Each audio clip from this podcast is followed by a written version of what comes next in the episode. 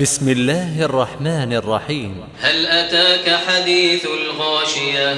وجوه يومئذ خاشعة. عاملة ناصبة. تصلى نارا حامية. تسقى من عين آنية. ليس لهم طعام إلا من ضريع. لا يسمن ولا يغني من جوع.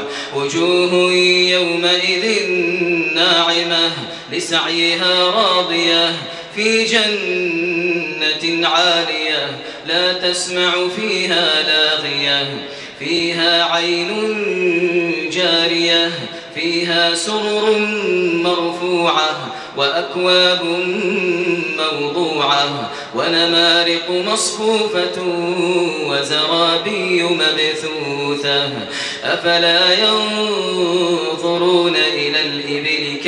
خلقت وإلى السماء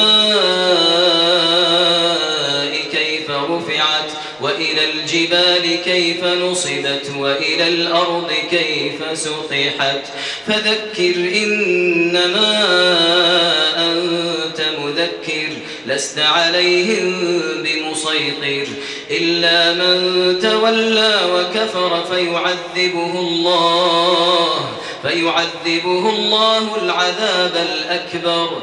إن إلينا إيابهم ثم إن علينا حسابهم.